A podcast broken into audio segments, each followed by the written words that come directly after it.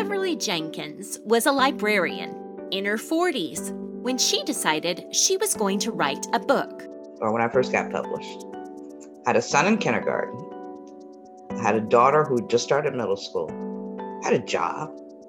I had a brownie troop. I had a bunch of hats that I was wearing in the community. I had a bunch of hats that I was wearing at church. I wrote at night. My very first writing space was the front hall closet.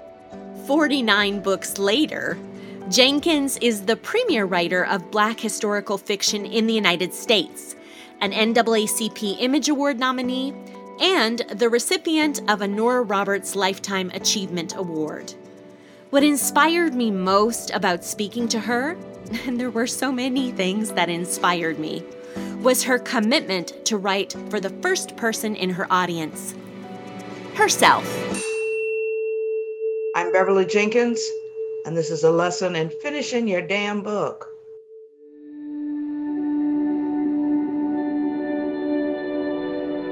What is your earliest memory of being creative? I was the editor of my elementary school newspaper in the fourth grade. So mm-hmm. ones that make me like nine, eight or nine years old. I wasn't planning on being a writer though. Mm. For me, it was just books, books, books, books, books. How did they have a newspaper in the fourth grade? What did they write? What did they report on? Well, we did, you know, if I can remember, because like I said, a long time ago, back when the earth was cooling. we published poems, what classes we're working on, interviews with a couple of the teachers. Myra Jones Elementary School is the name of the school, and it was called the Jones School Comet. And Mrs. Notars, who was my fourth grade homeroom teacher, was the, the teacher who, who started the ball rolling. So that's my earliest memory. I love it. But you said you you had no plans to be a writer. Mm-mm, nope. All I ever wanted to do was work in a library. That was it. I was a reader, and books were my thing. And one of my earliest memories is of my mom reading to me. Do you remember your favorite? She read us mostly classics. So that first memory, probably my very first memory, is of her reading James Weldon Johnson's The Creation to me. Wow. She read to me in the womb. Yeah. In 1951, 1950, I was born in 51. I remember that. I've got six siblings. I'm the oldest of seven. So she read to us every night until we could read on our own fairy tales, nursery rhymes. I remember you know, reading the same stories. All the kids started coming because we're stair steps. Seven of us in, in 13 years. Just just great memories of her presence. Dad was working two jobs trying to keep the food on the table for these seven kids. Mm-hmm. She was an avid reader herself. Mm-hmm. Um, and I've told this story before. The libraries in Detroit were segregated when she was growing up in Detroit. She's born, bred, and raised in the city. And the African American authors were not shelved in with the rest of the collection. So you had to ask for them, and they were held behind the desk. You could not take them home. You had to sit in the library and read it. That's what she did. She was like, you know, I don't have a problem with this. Read and read and read and read, and uh-huh. the classics, Langston Hughes and Weldon Johnson and Countee Cullen and all those folks. So that love of reading, she passed on to all of us. All seven of us still read. How did you start to fall in love with history? Because you say history moves you. Through her. Mm. Through my mom. Her grandfather, so be my great grandfather, was what they called back then a, a race man. He was a Garveyite and he was also Muslim. He had converted. He went to Mecca and he went to Medina and lived in Pakistan for a while and lived in Nepal. And that Black history was very, very important to him. And he gave that love to her. She's the second oldest of seven. So anytime there was anything on TV, I was young in the 50s during the civil rights movement. Mm-hmm. I mean, that stuff was always on TV. And she would always say, be proud of who you are. And there's nothing that anybody can take from you as long as you're educated, as long as you're reading. So that history is a part of me. And then when, and this is really crazy, when I was working at the MSU library, I was the head clerk of the graduate library. They had a complete set of the Journal of Negro History. Mm. And I would, and this was 74, 75, 76. And I would take armfuls of those out. There's a river that runs through campus called the Red Cedar River. And I'd sit on the banks of the Red Cedar with my lunch and just sort of go through, keeping my history chops on point. And little did I know that 30 years in the future, that I would be using a lot of those articles hmm. in my works. Life is kind of strange. Yeah, you have written 49 books. Yeah. And your process is? I'm a pantser. I don't know if anybody, if you know what that is. No. We have plotters, people who outline and do the synopsis and, and, and all of that. And we pantsers don't. it's a very organic process. I always say it's like walking over the Grand Canyon on a tightrope with no net. And it terrifies plotters. You know, they can't imagine working that way, but there are a lot of us who are pantsers. Mm-hmm. We write by the seat of our pants. Let me expand on that. It means you don't like to outline. Nope. You don't have a daily process for writing. Nope. you write when it the mood overtakes you and I I've heard you say that you've written 9 days straight. Yeah. Yeah. No sleeping. Drives my editor no nuts. eating. buy her wigs for Christmas because she's got no hair from pulling her hair out with me. But I may start out with just a, a kernel of a story or a kernel of a character. And we pantsers just, just start throwing stuff up against the wall to see what sticks. I often say I feel like the first two weeks when I'm working on a new book, first two weeks, I'm sort of like Moses wandering around in the, the desert with the with the Israelites looking for the promised land. And then it starts to slowly unfold. You did write your first book in 1994, Night Song. First published in 94, yeah, but I'd work, been working on it for on and off for maybe 10 years. What started you finally, I'm going to write a book? I was writing it just for me. I'd always loved a good love story. My sisters and I, we always loved a good love story. But there was nothing in the marketplace that represented women who looked like us, or my mom or my aunts or any of that. And I read romance and I read everything. I'm a big fantasy reader, but I read romance also. So was it like Harlequin? Were you a Harlequin person? I was I was not reading Harlequins. I was reading quote unquote the classics. I was reading Victoria Holt. I was reading Mary Stewart, from the library. Joan Aiken Hodge, Charlotte Armstrong, those people. I had read The Flame and the Flower when it came out. So I started working on this story, and the market basically was closed to African Americans back then, at least for genre writing. And so I was just writing for me. You know, I had this story about this mm-hmm. Buffalo soldier and school teacher. And I tell people with 700 pages of heat, there was no story at all. and you open that thing and, and flames would come out needed asbestos gloves just to hold it to the, the three ring binder that it was in. But I was just writing it for me because there was no place to get published. Vivian Stephens didn't publish Elsie Washington and Sandra Kitt until the early 90s. We're talking anywhere from 75 to 85, where there was nothing unless we were slaves in the story or spear carriers in the movies or whatever. I was working at the Parke-Davis Pharmaceutical Library. I was probably 85, 86, because I stayed home with my daughter. I was an at home mom and went back to work. And one of the women that I worked with had been published, just recently published we were celebrating her. She had written a sweet romance. For those who don't know what a sweet romance is, that's a romance with either fade to black or no love scenes, nothing on page. Mm-hmm. And I told her about this little story I was working on. And she asked for me to bring it in. She wanted to see it, and I brought it in. And she said, "You really need to get this published." And I'm like, "Where?" Market's closed. Publishing back then there were like 35 different publishers.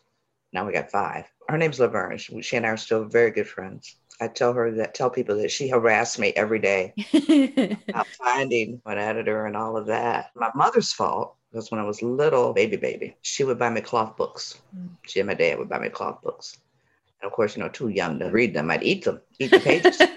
and mama would say, Eat those words, baby, eat those words, baby. You know, I guess all of those words that I'd eaten as a toddler. And Laverne harassing me every day. I somehow found Vivian Stephens. I have no idea. I cannot tell you how I found her might have run across her name in Romantic Times. And she had gotten out of publishing. Now, I think she was really probably the beginning of American romance when she was an editor at Dell. But she had gotten out of publishing and she was running a small literary agency. And so I sent her my little raggedy manuscript just to shut Laverne up.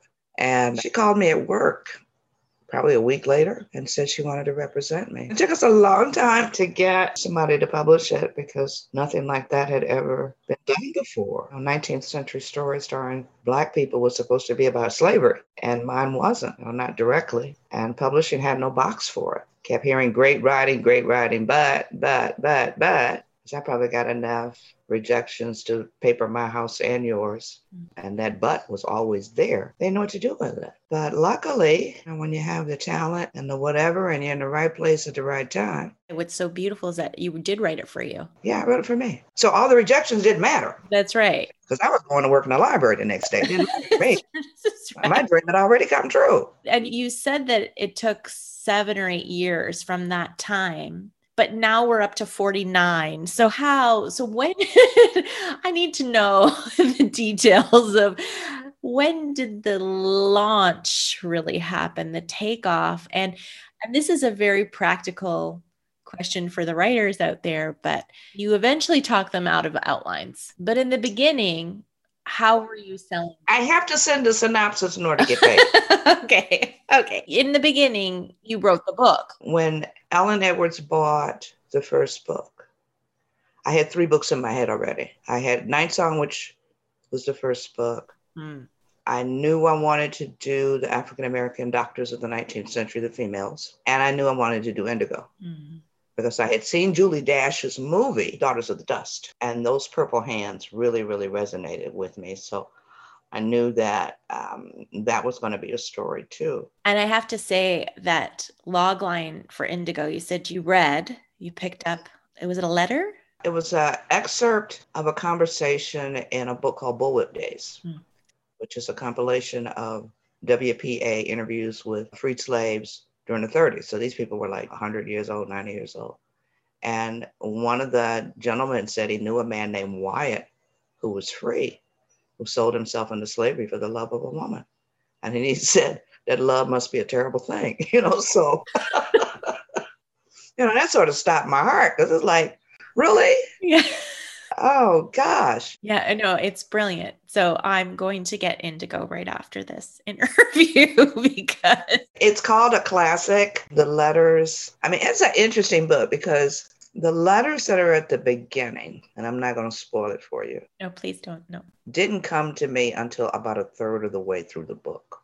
Mm. And it was almost as if the man who pens the letter to his sisters wanted me to let them know what happened to him it was one of the eeriest experiences I've ever had. I had one of my readers say, Well, you know, Miss Bev, these people actually existed. They're just using you to tell their stories. I really do believe that too. I I really do believe that too. I remember temping and getting a story around the time in the Underground Railroad many years ago. And sitting at my desk like crying. That's where I'm like, with that. Thank God nobody fired me. I don't. How could I know this? Yeah. Yep. Exactly. Unless it's coming through me. Yeah. And when I finished it, it was no typos. Mm. I was soaking wet, and I was in tears. Wow. But they kept giving me contracts. So, right.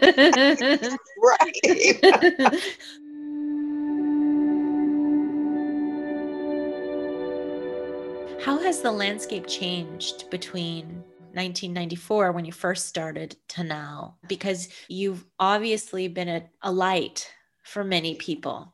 I'm trying. That's your job is to try and make the path wider. Mm-hmm. The change is it's who gets to write romance now. There are so many African American women and women of color who are getting to tell their stories. Mm-hmm. And women from the West Indies and women from Africa and, and you know, and Black women of America, and everyone of you know all identities. We've got a lot of male male stories. We've got a lot of lesbian stories. The model that was in place when I started, a couple of male female, straight and white, is no longer the model. Everybody who loves, and no matter who they love, gets to tell their story now, and I and I think that that's that's probably one of the best things to ever come about for the romance genre. Yeah. I saw one of the clips from an interview where you said the language in the letters was so poetic and flowery and beautiful and and an early reader had said to you black people don't sound like that but i mean if you look at the diary excerpts. I built my career on the scholarship of Dorothy Sterling. She has an awesome book called We Are Your Sisters Black Women of the 19th Century. And it's filled with diary excerpts and stories and letters. And you look at these letters and how beautifully they were written. So for her to say, this is my hairdresser, by the way, that told me that. to have someone say, we didn't speak that way. And I told her, I said, you need to stop getting your history from Hollywood and television. The portrayal of strong and determined women as well. Black women have always written that story, and, and the white heroine has changed. But we never had the luxury of just sitting back. And that was one of the things that I learned from Dorothy Sterling. She said, Black women were pretty successful after the Civil War. And she said, and, and we had, because we had these three gifts. Mm-hmm. One was that we worked whether we were slave, whether we were enslaved, or whether we were free. Because if you were free and on your own, you had to provide. Mm. And if you were free and you were married, you also had to provide because our men were usually relegated to very, very low paying menial jobs. So you needed that extra income. So we worked. The second gift was the commitment to community and social activism. We had lots of Black women out there marching and, and chasing down chasing down slave catchers in the in the communities and mm-hmm. leading the charge. Yeah. And the third gift was pushing the, the envelope on gender and race. And they still are today. And we're still doing that. So I try when I put my heroines together, a lot of times when they present themselves to me, they'll have one or two or all three of those gifts. So I wouldn't be true to the history if I, uh, unless a woman is one of the elite, but still, she's got to deal with the the societal issues and all of that. But you know, we're not sitting back eating bonbons all day. We talk about leadership in this podcast, and I'm curious do you think women lead differently? And if yes, how? You want to say yes, but I've heard stories of people who have female bosses who are absolutely awful. So I don't think we can generalize on that. The idea that we are leading is what is novel. We are examples for daughters, and um, because the daughters coming up from my generation are doing incredible, incredible things. But I don't know if we lead differently or not. I mean, I can't say that. Because, like I said, it's a generalization. And you'll have somebody say, well, you know, I had this female boss and she was not a good person. Yeah. What it is, though, is that it's what you said we can't not lead. We have no choice but to lead. So it's, it is not novel. We have to.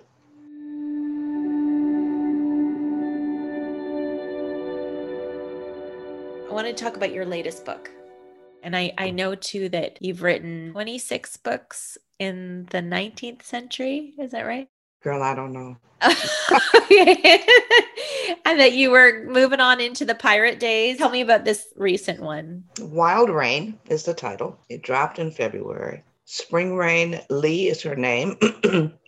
she is the sister of the hero of the previous book. And she made such an impression that everywhere I went, people wanted her story. She's gonna get, you're gonna give her a story, you're gonna give her a story. She's a rancher. She is badass. She's very, very independent, very strong, a lot of trauma growing up. And she is barbed wire because of that trauma. One of the issues with her that had a lot of people talking was that she didn't want kids, which is sort of novel in romance. And her hero is what we call a cinnamon roll. He's very, very soft, very nerdy. He's a news re- reporter. He comes to Wyoming. Sounds like my kind of guy, actually. I like nerdy. Yeah, I like yeah, nerdy. Yeah, every time we see him, he's got a book in his hand. he's reading the three volume Frederick Douglass's autobiography. So every time we see him, he's reading. But he's a former slave.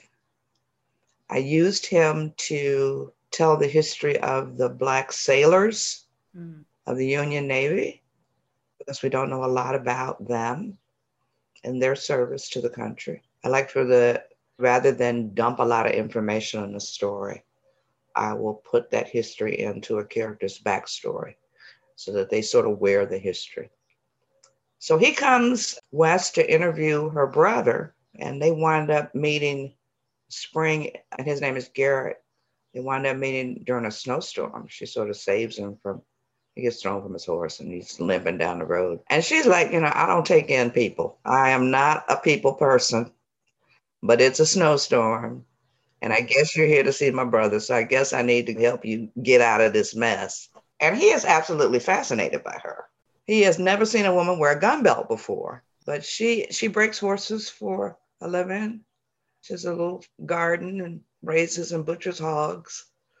So she is in her own little world, and here comes this guy, and and she's not looking for love at all. no, not doing it. And, and there's a, a point in the story, and I can give you this without giving a spoiler, where she tells her sister-in-law, who's the heroine of the book before, she says, "I think I'm in love," and her sister-in-law gets up and goes to the window and looks out, and Spring asks her, "What are you looking for?"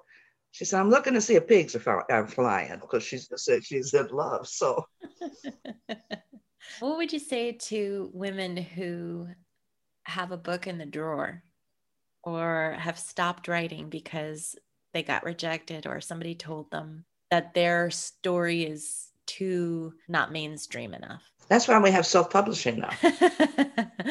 when I started out, we didn't have self publishing. Once you were rejected, you either kept trying or you went to a different publisher. But get that book out of the drawer yeah. and get busy. There is a market of readers who are waiting for your story. There's always somebody out there looking for a story that you're going to write. Finish it. Stop talking about it. Mm-hmm. Finish it learn as much as you can about the business of writing. And there's a great community of writers out there who will give you the help that you need, especially with romance. I mean, we're always helping each other. Learn how to upload, learn where to find a cover artist, learn how to do a blurb, learn how to do the marketing that goes with self publishing. I always send people to Jane Friedman's website. Jane Friedman was a big time editor in the 90s and the 00s.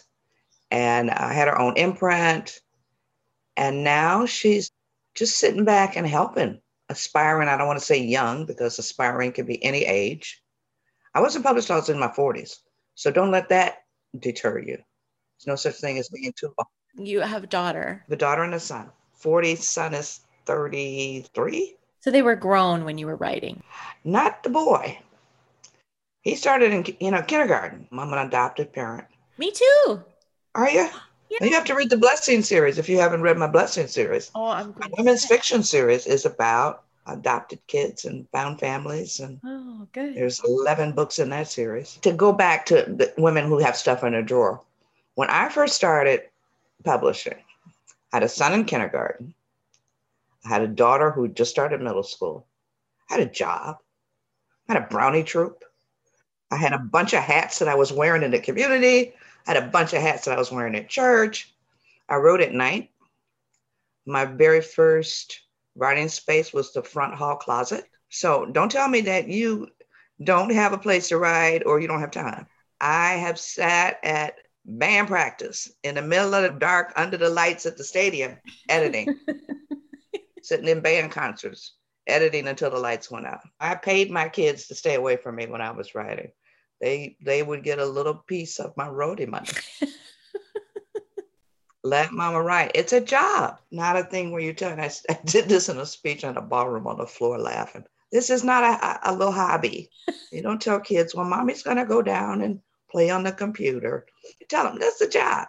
I will pay you. Mine's not old enough to be paid yet, but he will be. I, am just going to have to say it again 40s, 49 yeah. books, yeah. people. 49 books. I mean, uh, come on. it's incredible. If you look at how prolific a lot of the romance writers are, I could be like in the slouch category. no. My girlfriend, Brenda Jackson, I think she hit 100 books last year. And she does a lot of the category, but she also does big books. And Lord, none of us can keep up with Nora. I mean, Nora does a book every 90 days. If you have that writing bug within you, it's not going anywhere. It's going to sit on you and sit on your shoulder and whisper in your ear until you decide I'm strong enough and I'm brave enough to do this. It's hard work, but you could be at home in your pajamas like me all day. I mean, the universe gives you this dream for a reason. I think it's interesting though. You said your dream your dream was to be in the library and then it shifted and you allowed that that shift to happen. You obviously were doing preparation. Yeah, but you know, life is so strange because you may want something and you know, the universe says, Okay, here, you got it. Now put this hat on. Try this. Mm-hmm. So you either pivot and open yourself, like you said, to the change, or spend the rest of your life going, What if? What if I had taken that? What if I had taken that hand that was given to me? So get busy out there.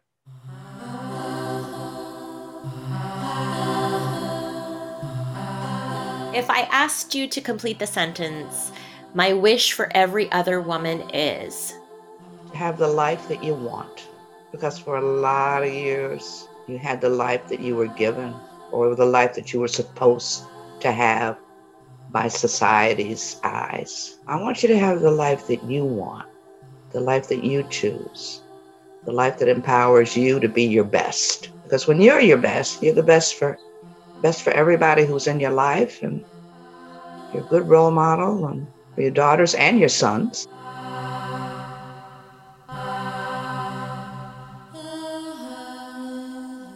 You have all of the answers when you ask the right questions. Be visible. Speak your truth. Every other woman needs you to lead.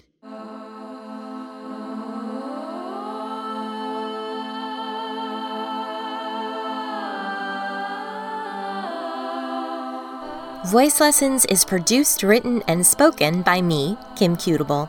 It's also produced and edited by Sergio Miranda and associate produced by Jessica Manalga. Our music was created by singer songwriter Claire Hamill. You can find out when we post new episodes when you subscribe on Apple Podcasts, Stitcher, Spotify, etc. And if you liked what you've heard, we would love it if you leave us a review. For other inspiration, updates, and show notes, subscribe at voicelessonspodcast.com.